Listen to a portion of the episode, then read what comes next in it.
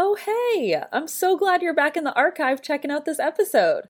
I wanted to give you a heads up that while the episode you're about to hear may be a little bit older, we still stand behind all of our advice and actionable takeaways. However, we may mention resources that are no longer available. The best way to get our up-to-date resources is going to feelgoodretail.com/podcast and checking out what we have there. So, without further ado, enjoy the episode. Hey, welcome to Retail for the Rest of Us, a podcast for indie retailers.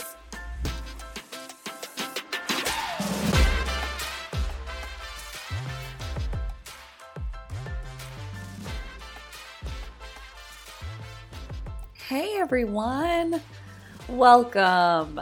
I'm your host, Janine Malone, founder of Feel Good Retail, an indie brand, hype woman, volunteer cheerleader, person with a lot of feelings.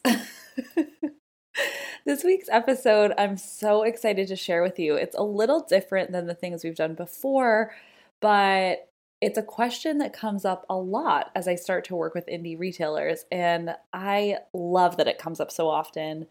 How do I run a retail business and also be anti-capitalist or capitalist critical?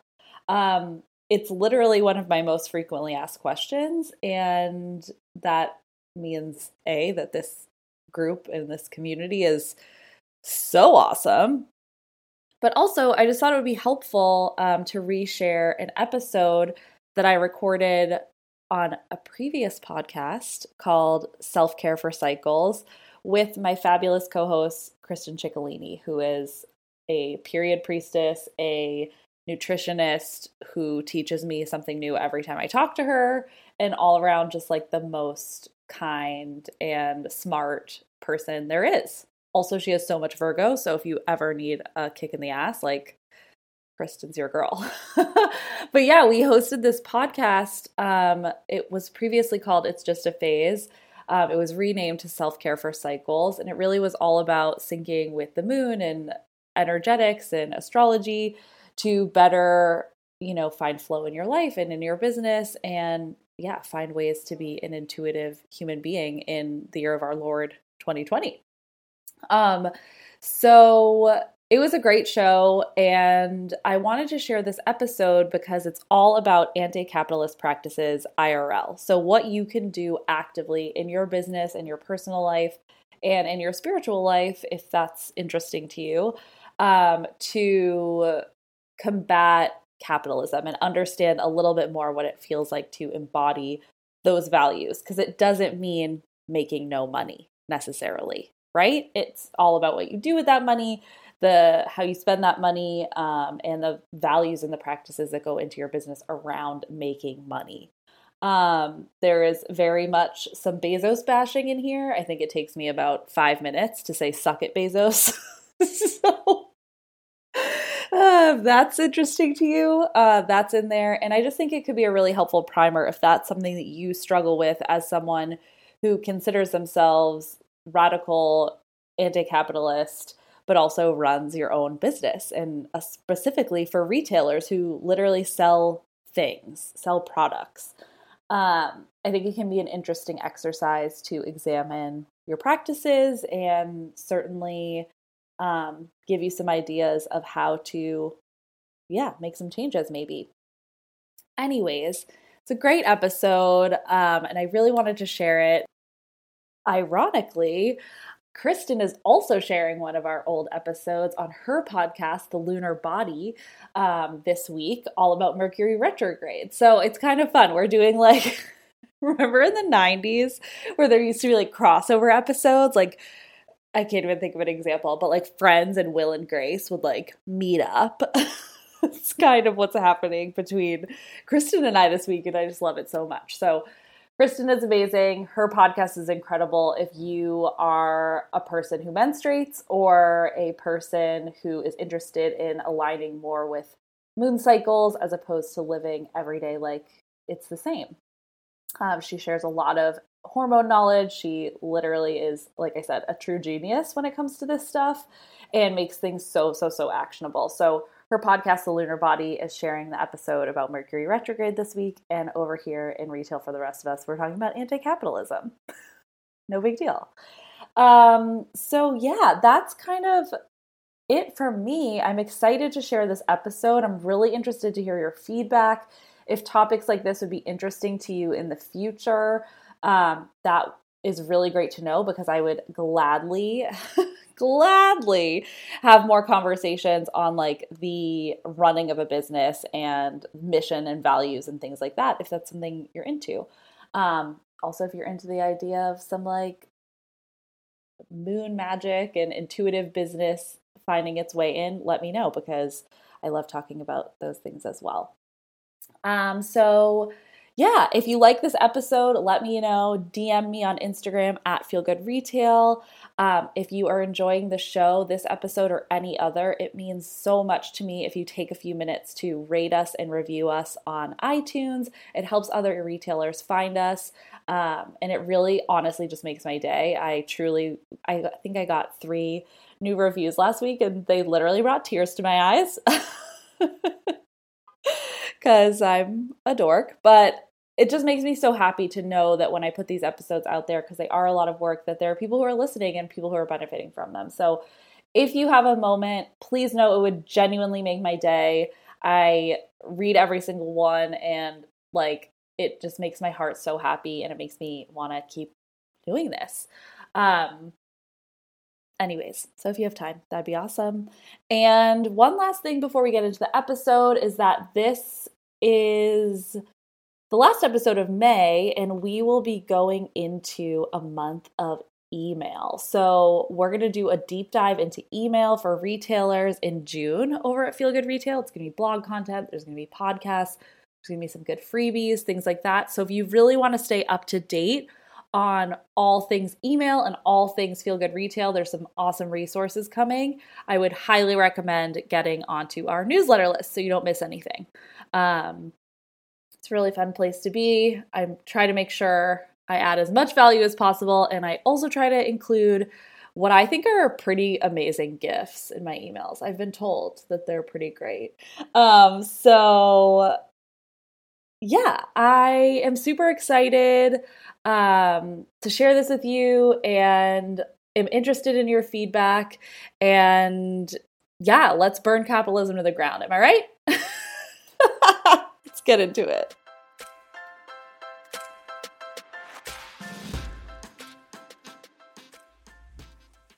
What is capitalism? By definition, I feel like there should be like fancy music playing in the background as I read this. Webster's definition, or Webster's dictionary says. By definition, it's an economic and political system in which a country's trade and industry are controlled by private owners for profit rather than by the state.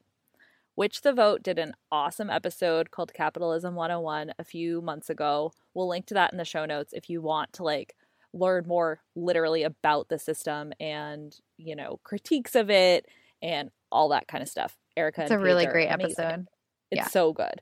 And so that could be a great partner to this episode if you're, you know, if you have any questions. But where we really hope to focus today is on practices that you can use to combat capitalism in life, business, and spirituality. So essentially, capitalism rewards individuals and companies who make a lot of money by any means necessary. So like hoarding wealth. This is where some of the major critiques of capitalism include like that the system gives rise to mass income inequality, exploitation of workers in the environment for financial gain, colonialism, imperialism, slavery, etc. Like we'll talk briefly in all of these points of like how that links. But again, that Witch the Vote episode is really great if you have questions on like the system overall. And when we said it rewards individuals who make a lot of money, it's important to note that just because you make money, that does not mean that you're a capitalist. It is not shameful to make money at all. This is so, so important to remember.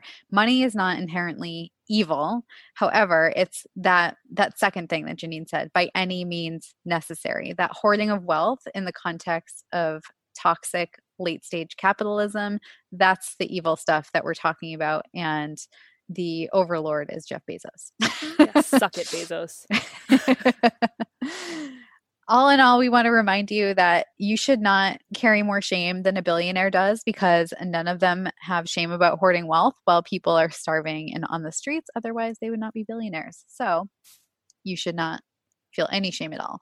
And while capitalism is a much bigger system than any of us individually can overthrow or transform, we can individually work to dismantle our personal reliance on it, our relationship to it, and start to detangle our actions from the harmful effects of unchecked capitalism. And that's what we hope to discuss today. Yes. So let's start with business, because I feel like this is a big one. If you own your own business, if you work for, any size business, actually, is like understanding the difference between what a business is and, like Kristen was just saying, being a capitalist, particularly one that's like toxic in exploiting different areas of humanity and the earth. So business success does not mean immediately that you are a toxic capitalist. Put very simply, business means that you do work, you get paid for that work, and you spend earnings on what you need or want.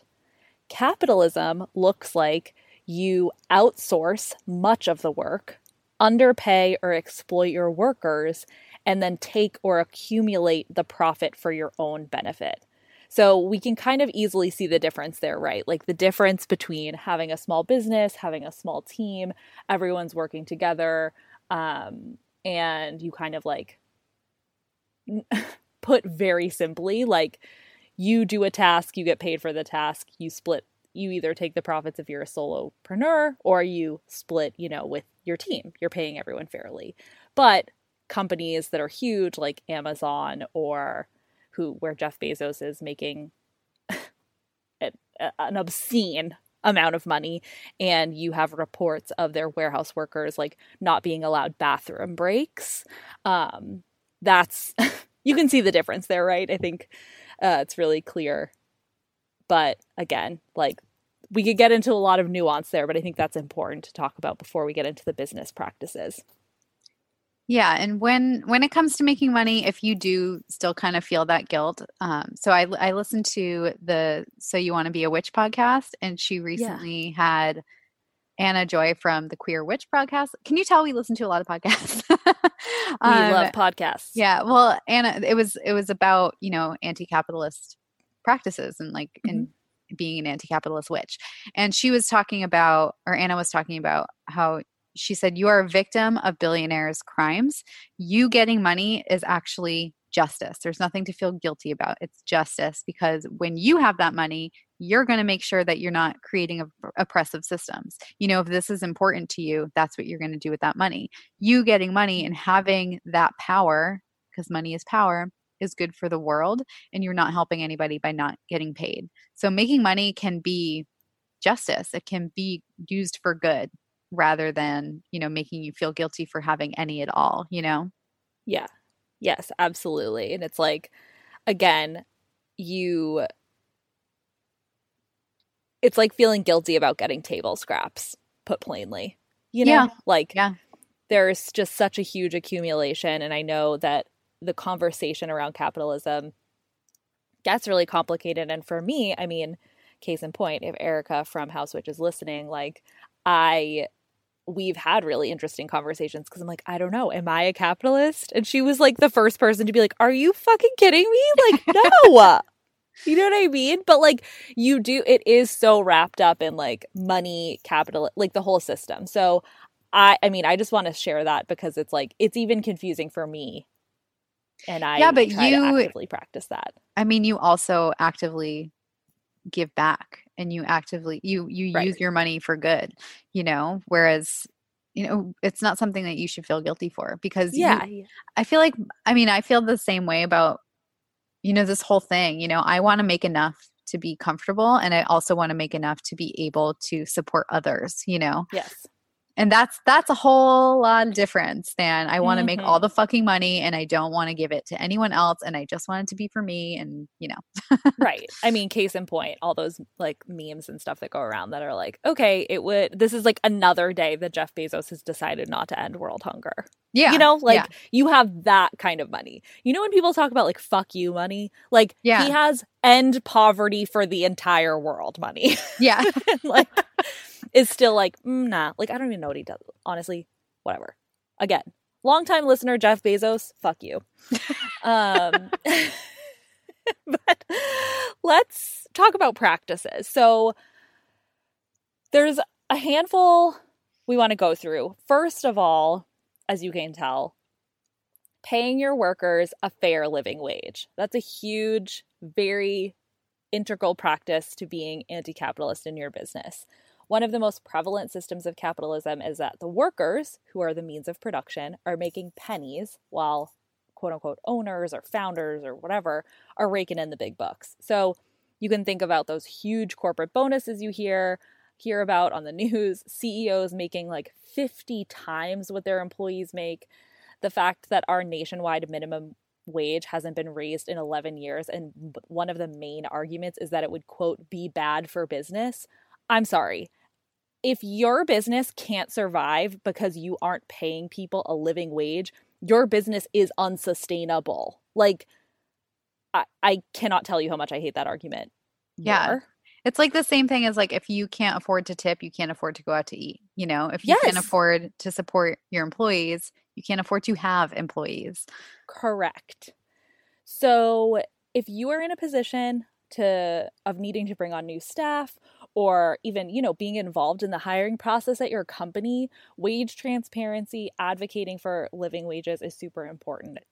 And there's a lot of ways you can go about doing that. You can, you know, do market research. You can do research for your area. I think that like having honest and open conversations about money through even just the interview process is so important. How many times have you seen like a job posting that doesn't have anything about the compensation package, as if you're just like applying for a job for fucking fun? Like, doi, I want to get. Yeah. And if you ask about it at the interview, it's like frowned upon too. Oh yeah.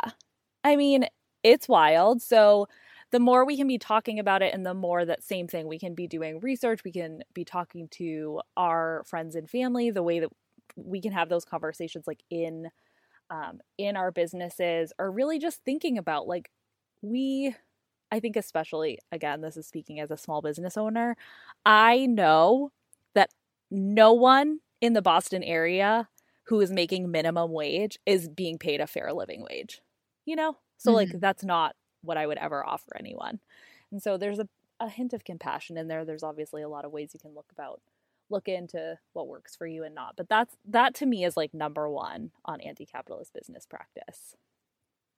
Yeah. So, I mean, graduating in 2009 in the middle of a recession, I have had more than my fair share of experiences of being exploited by my employers. I think, I can't remember if I told this story in the Q&A episode about me, but about like my first job after college. I was exploited big time. I worked for what was basically like a content farm. Oh, yeah. And the sales team made all the money, like overpromising these impossible output numbers, leaving the writers to like kill themselves under delivering. And like sales team was living it up. I had to write over 400 articles a month. I stayed late every single day. I made $28,000. And I saw someone one time on Twitter say like, there was like something about salaries going around, like what was the salary of your first job? And someone was like, my salary was $28,000 in 1970 something. And I was like, great. Mine was that in 2009. Wow. Yeah. And also more recently, so what you meant when you were talking about living wages, more recently I partnered with a company who literally told me when I wouldn't accept their rate, like they gave me a contract with everything and I was like, this isn't going to work. They told me it wasn't meant to be a living wage to encourage me to seek out more clients. And I was like, sounds like you're saying the quiet part out loud. Like, you know, you're not supposed to say that, but also like, I literally would rather be poor and do everything myself than have to work for assholes like that, you know? Yeah. Which is, I guess, I suppose a somewhat privileged statement, but it's like, it's rampant. It's everywhere. Yeah. It's really crazy. I mean, I feel very lucky that I've really always worked for such small companies. Like, I haven't really had that experience necessarily. I mean, I'm sure if I looked back at some of the jobs I had like right after college or during college or whatever, but like, I mean, I think that's part of what has made me such a small business cheerleader, because I'm like, oh, you actually understand, like, I don't know, I've been lucky enough to always have this like transparency into like what the owners are making, who's like, you know, being part of the hiring process, talking about like when we're hiring retail teams, what I think is fair, and being involved in those conversations has really felt like such a privilege. That's good. It's a privilege. Yeah. There is obviously the opportunity to be exploited in small companies too. And I've definitely experienced that as well, where it's like kind of like that, what we've talked about with like the, you know, the hashtag girl boss companies that still hold up patriarchal standards within their companies, but have like a feminist facade, you know?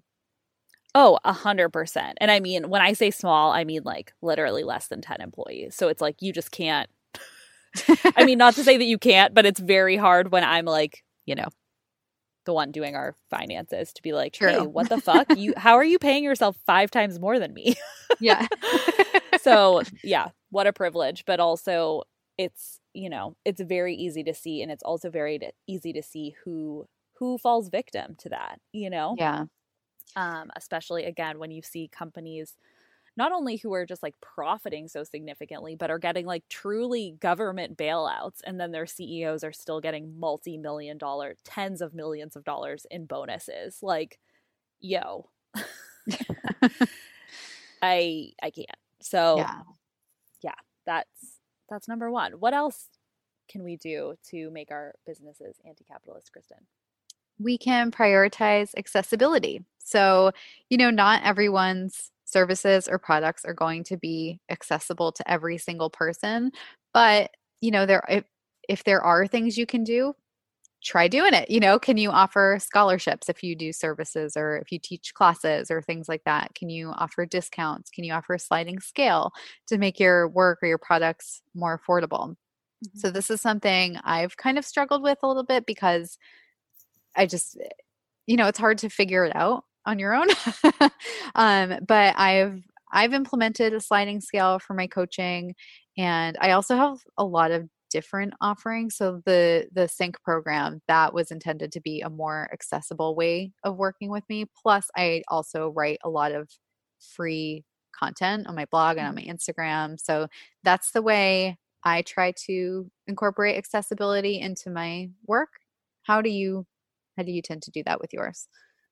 Yeah, I mean, I feel similarly, like, and again, this is, I think, somewhere that can get tricky for very small businesses, because like we want to offer accessibility, but a lot of times, like especially for service providers, it's like 1-to-1, you know? And so it's like there's not a ton of wiggle room all the time. But that being said, yes, free content, 1000%, like having resources that are available to people no matter what, and kind of at like, particularly for me when I work with businesses, like I try to think about like the first few things, like to get up and running, to get like those, you know, get to a certain benchmark, to be able to, you know, be at a point where you're really ready to invest in like consulting or coaching or whatever. But I want like every small business to succeed. So trying to make that available.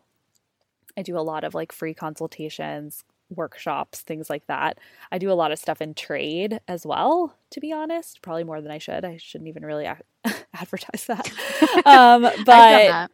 Yeah, you know, like, in again, it totally depends on the situation, but I'm also really working on new, more accessible kind of like community offerings, courses, community things like that, because yeah, one-on-one is expensive because it's limited, right? Like I only have so many hours in the day as do you. And so to have dedicated time is always going to be kind of the most expensive thing that I offer. And even then, you know, talk about pricing another day. But I also feel like this is just such a huge part of like the work that I'm doing with clients is figuring out like ways to make their businesses accessible as well. So like it totally depends on the type of business, the kind of business, but I think that there's a lot of cool and interesting creative solutions if you're offering like, you know, discounts to certain events, or you like do partnerships, or there's like a give back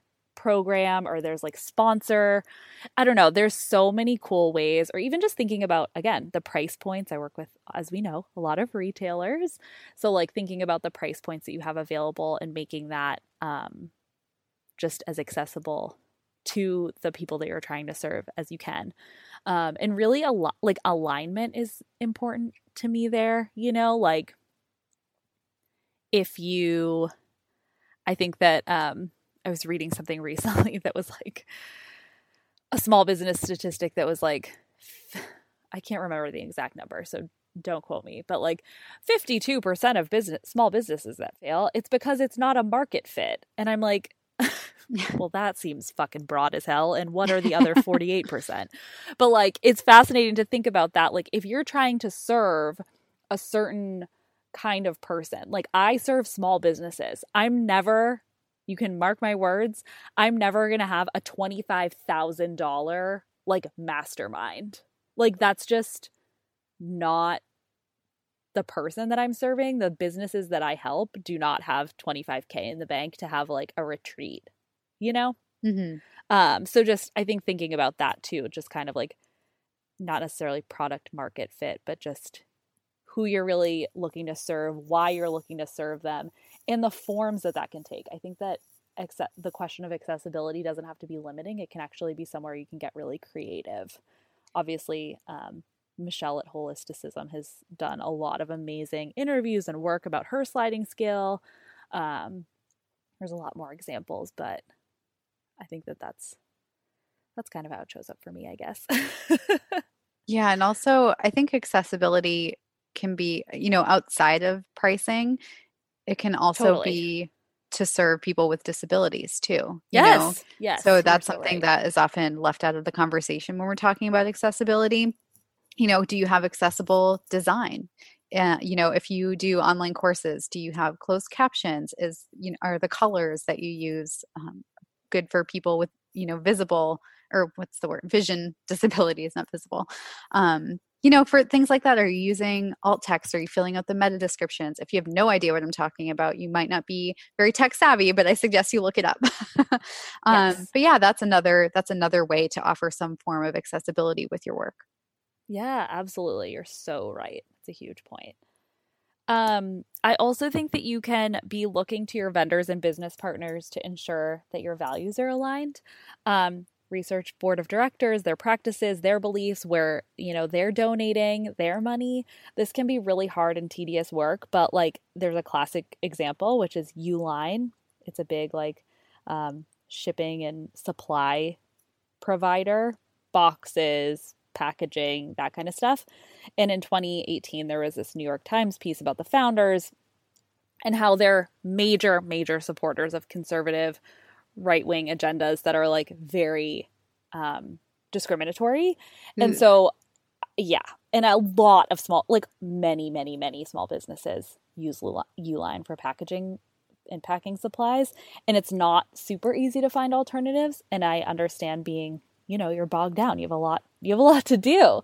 So, but just as we say that consumers vote with our dollars, like businesses do as well. So, that's just an example. And if any of you are freaking out right now, I will link an article with some alternatives in the show notes in case anyone's like, shit, I use Uline, and I'll link that New York Times article too. But it's really interesting, to think about those kind of things. Same thing where you're keeping your money, what banks you're using, you know, just things like that. If you can stay local, if you can kind of like build those personal relationships with like your printer, your, you know, who's like doing the shipping for you, all that kind of stuff is really important to make sure you have alignment so that you're kind of like sphere of influence, if you will, is as aligned as possible. These show notes are going to be so juicy with all the resources. Yeah, I'm kind of excited for it. Me too. Another thing you can do is look into profit sharing or bonus structures, community exit strategies. Shout out to Market Basket. We love it. What's their tagline? Do they have one? I don't know. I was going to say, don't you just love a bargain? But that's the Christmas tree show. Another new fave. Anyway, we love Market Basket. They do profit sharing, and like everyone I know worked at Market Basket in high school, and they all have houses now. So That's really beneficial. Yeah, it's really beneficial for your employees. Yeah, I mean, I remember a few years ago when they were protesting because there was like they were trying to oust like the president or the CEO or something, and people loved him. You know, like he was so good to the employees. And I'm like, wow, when was the last time you saw a protest to like keep someone in power at an organization? People love the MB around here. Yes. Oh my God, I miss living. Oh wait, no, I know what I was thinking. My grandmother called it Demoulas because that was the old name. That was the family's name that owned it. Oh my God, yes! Like, I gotta go down to Demoulas. Oh my God, so fucking cute. I mean, we used to live in Union Square in Somerville, like right next to, like 2 blocks away from that Market Basket, and it was always such a shit show. Oh my God, like, that one is horrible. Well, just the amount of it's just the sheer amount of people that go there. Right. I love it. I actually miss it so much because it's like so cheap. But oh my God, like the chaos, do not miss. Anyways, and lastly, I mean, I think that this is just an interesting question to meditate on as you're setting goals for your business. Is like, ask yourself what is enough. Like, set goals based on needs, the aligned growth that you want. Like, and I'm not saying that you can't want to be a big company. You absolutely can want that, and it can be very aligned for you. But I see a lot of people who are setting goals for their businesses, and they're like, next year I want to make $500,000. And I'm like, okay, what would that mean for you? Why do you want to do that? Here's what would go into that. You know, like, I think that we have this kind of idea that like more money is always good. But I think that it's important to think about like, yeah, how you're like, kind of like you were saying at the beginning, like if you have more money and you know you can do good with it and you have a plan to do that, amazing. Like, let's get you there. But I think that like accumulation of wealth just because of like some ego trip ain't cute. Let's just leave it at that. It's the American dream, Janine. Yeah. Oh, my God. More money, more problems. You know what I mean? So moving on, if you're not a business owner, sorry, we just spent all the time on that. But there's plenty of things that you can do in your personal life, in your spirituality. So we'll talk about that now. So in your personal life, create meaning in your life that has nothing to do with consumption. So just sit with that for a second and just think about what that even means, because we are always consuming something, you know, even if it's social media, if it's, you know, just reading stuff all the time, podcasts and watching TV, we're always consuming. So try to make space for pleasure in a way that has nothing to do with that. You know, like get out and enjoy nature, maybe sit and do some arts and crafts, engage in a ritual, whether that's actually, you know, crafting a spell or just making yourself some tea in the morning, whatever it is, find some time in your day to not consume, because we are doing so much consuming throughout the rest of the day. It's exhausting. It's exhausting. I'm full. Yeah. Yeah. And I think that like pairing that with like rest, that's like when you hear the saying like rest is radical, like that, this is why resting, allowing your body, your brain, your spirit to renew without feeling the need to be productive, is major. And if it's hard for you to do that, capitalism is why. 100%. So we tend to fear rest in our culture.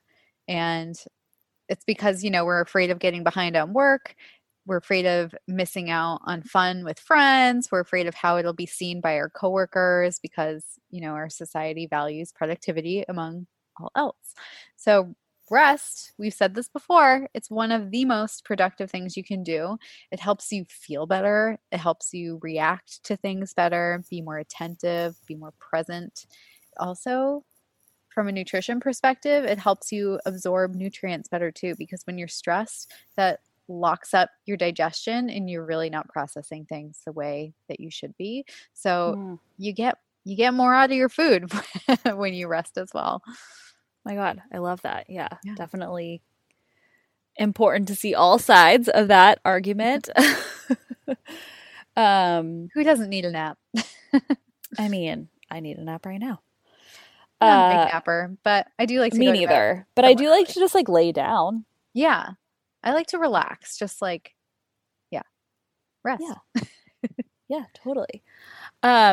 You can also create opportunities to exchange goods, services, food, offerings in your community, like outside of the idea of exchanging money. So like, I think that can get really fun and really creative, even if it's just like within your group of friends or, you know, if you're getting rid of things and like offering them or doing some kind of trade. I think that again can be really interesting and can create these kind of different bonds to what that means to like exchange. Yeah, I just thought of when you were saying that with friends, I just thought of back in the day, like back in college, there was this group or they called themselves the Swapaholics. Do you remember this? Yes. I used to go to all their events. They used to have these big events where, I don't know if people would donate or I don't know where they got their clothes from, but, you know, they would just put everything in a room. And it was like that like the David's Bridal, like mad dash when they open the doors and like everyone goes crazy and tries to grab everything. Yeah. But that was always fun to just find something new and you didn't have to spend money on anything. It's just like, I don't know. Thrifting.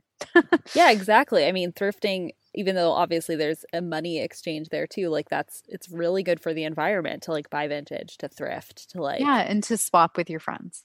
Yes, exactly. Yeah. And there was a lot of this going on in the beginning of the pandemic, you know, thinking about, you know, what your currency is that isn't money. And I know in my neighborhood, there was a spreadsheet going around with what people could offer outside of finances. So it was basically just like a spreadsheet of skills that people had to offer. So cooking, baking, sewing, some people even offered therapy, which, you know, I should have taken up back then. But I thought that was such an awesome way for people to help each other out without needing to spend anything. And then there's also the buy nothing groups that are in pretty much, I don't know, at least every neighborhood in Boston, but it's national. But there's those buy nothing groups where you just basically, you post something that you're either looking for or that you want to get rid of. And rather than just throwing it in the trash, there's always someone that is willing to take whatever you're trying to get rid of. So that's another way to swap things or to purge or to just get things for free. Like my headphones are dying, like the wires are coming apart, and I posted the other day on my buy nothing group looking for some, and someone was like, I have some for you, and I didn't have to spend any money. It was great. Oh my God, that's amazing. Yeah. And there's like, you know, I think through the pandemic there were community fridges popping up all over, and like, again, there is now. Yeah, there's obviously some exchange there because it's more like a donation system, and like people, you know, I saw a couple posts like, does anyone have the means to be able to donate kind of the electricity to like keep a refrigerator running? But I think that if you're in a position to do that, those kind of things are really creative ways to serve your community. Even we've talked about before how you have like a million of those like little free libraries in your area. And another big one, if you can, again, if you have means, contributing to mutual aid funds, bail funds, if you can go back to episode 0 for a list of resources on those things. But again, those are more community-based places to put your money rather than like sending to like some huge nonprofit. They go directly to people who need them cash. Yeah. And building off of that, activism is another great anti-capitalist practice. So by fighting for more just, equal, and fair systems for not just you and your family, but for the greater good, that's what we want to do. So not everyone is an activist, you know, meaning you're not everyone is really getting out there on the ground and protesting and marching. That's not for everyone. And that is totally okay. But there are other ways that you can support the causes that you care about through donations, volunteering, spreading the word in your network, voting with your dollar. So choosing, you know, who you want to support with your money, and also uplifting the activists who are out there on the ground doing the damn thing. So important. I mean, I think, speaking of voting with your dollar, like supporting small businesses as much as you can, if it's within your budget, especially as the holidays are coming up, is huge. This is more important now than ever. In September, it was reported that 60% of the closures due to COVID-19 were going to become permanent. So that's, you know, just think about that. In a lot of states where like businesses have been closed, a significant number of businesses have been closed for a long time, so many of them will stay shuttered. And small businesses aren't just like nice to have. Like, I mean, energetically, emotionally, like it's really nice to have like a really adorable like downtown where like the people who work there know you and they can tell you the story of the makers and all those things. We love that. Like that is a huge piece of why we love small businesses, but also they have a significant impact on your community and they keep your money local. So for every dollar that you spend at a small business, 67 cents out of those 100 cents of the dollar stay in your community. So through vendor relationships, through jobs, through wages, through employee benefits.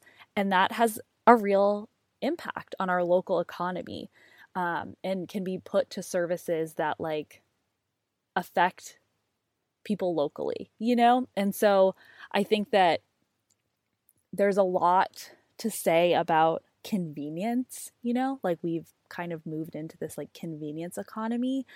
But if you have the means financially to be able to kind of like go out of your way to support a local bookstore instead of ordering a book on Amazon, it makes a huge difference. Like it feels like a small action, and yes, maybe it can be like slightly annoying because you have to like actually get in your car or whatever. Maybe you pay a little bit more.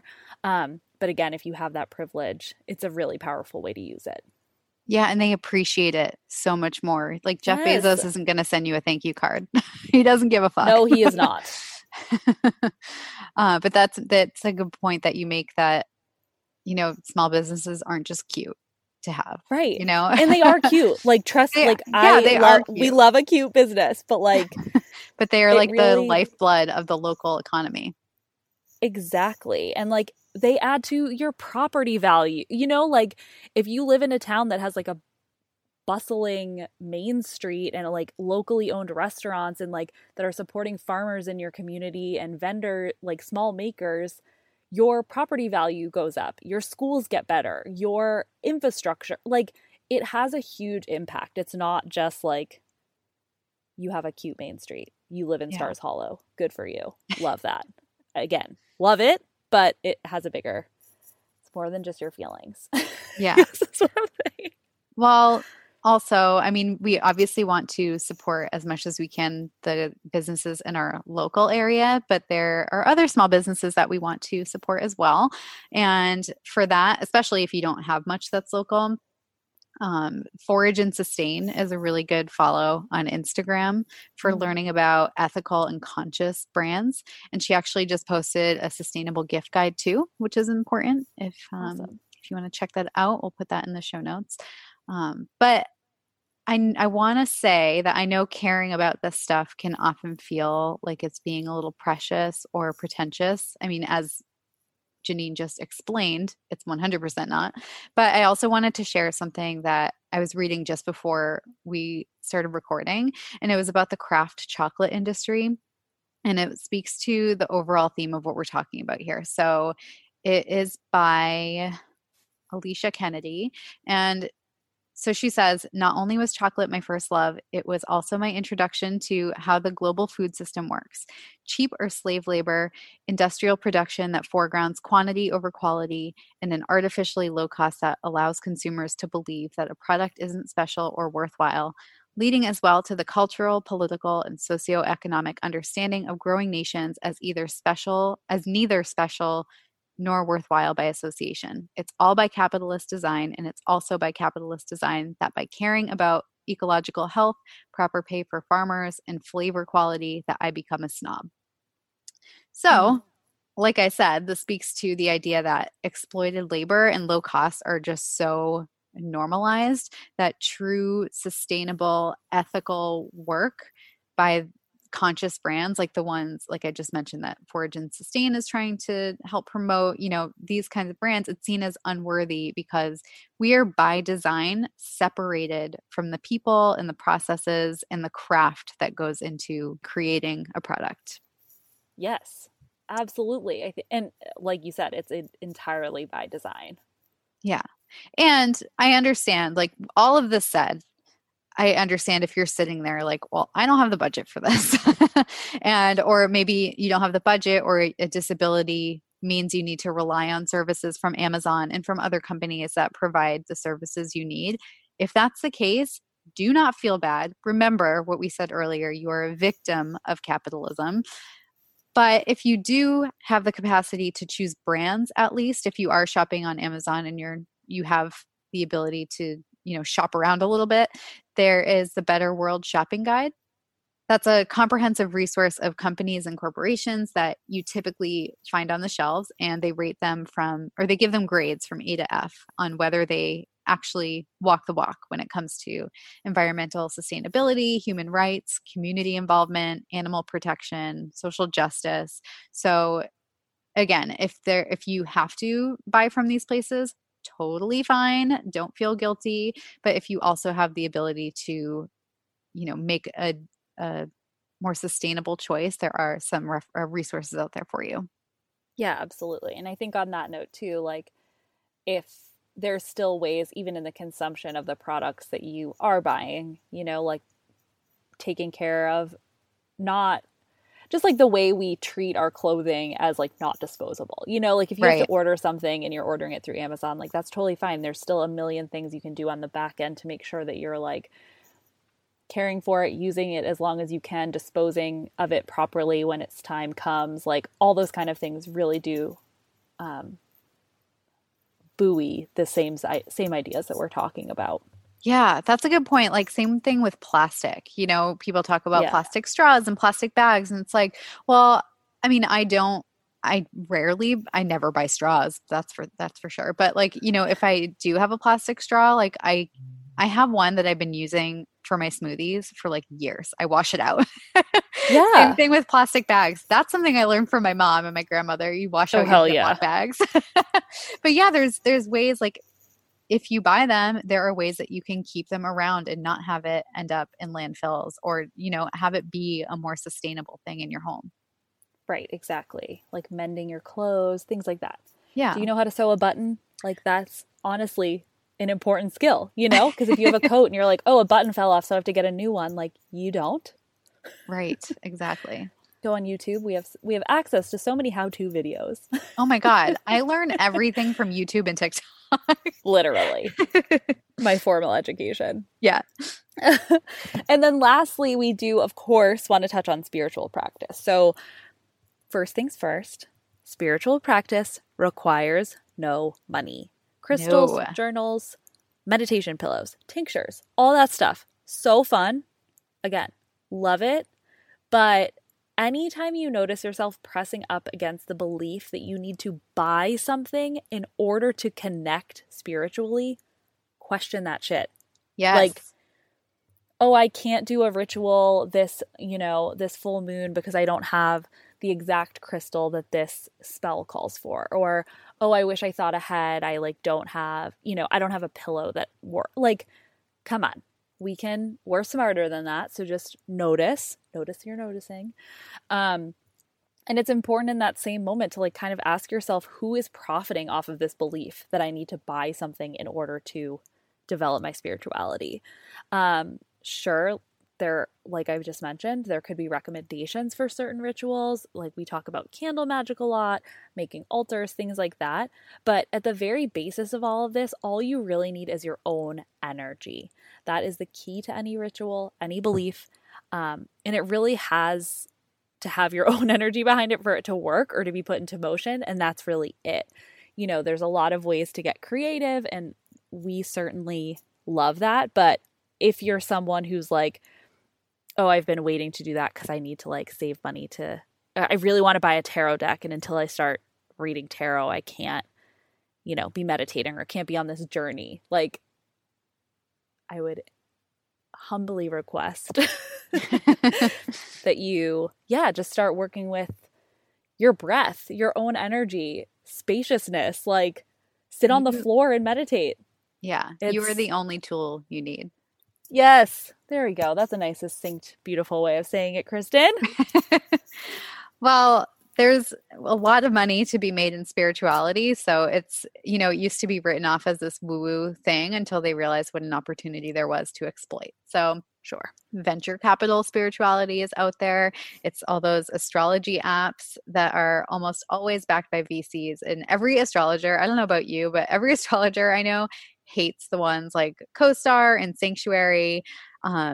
They're fun for memes and they're fun. They're like, they make a lot of shareable content on Instagram and I don't know, it could just be, it's fun, but it also kind of dumbs it down a little bit.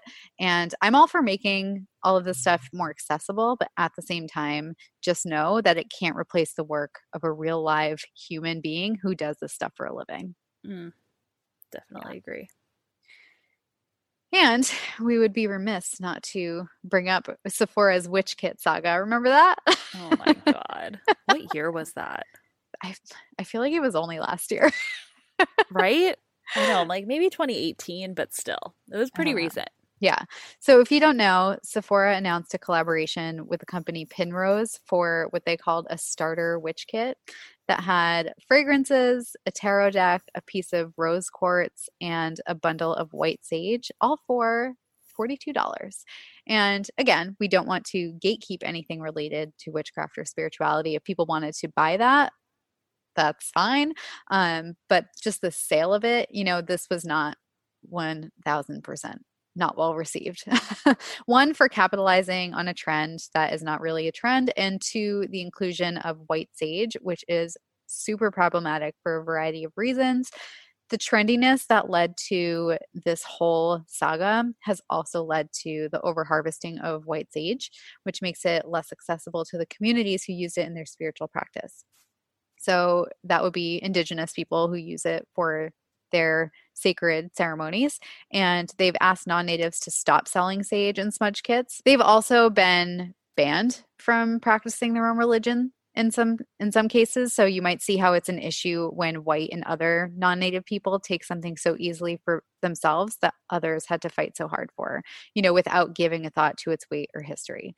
So we'll put a link in the show notes to some alternatives to sage. So it's used for cleansing.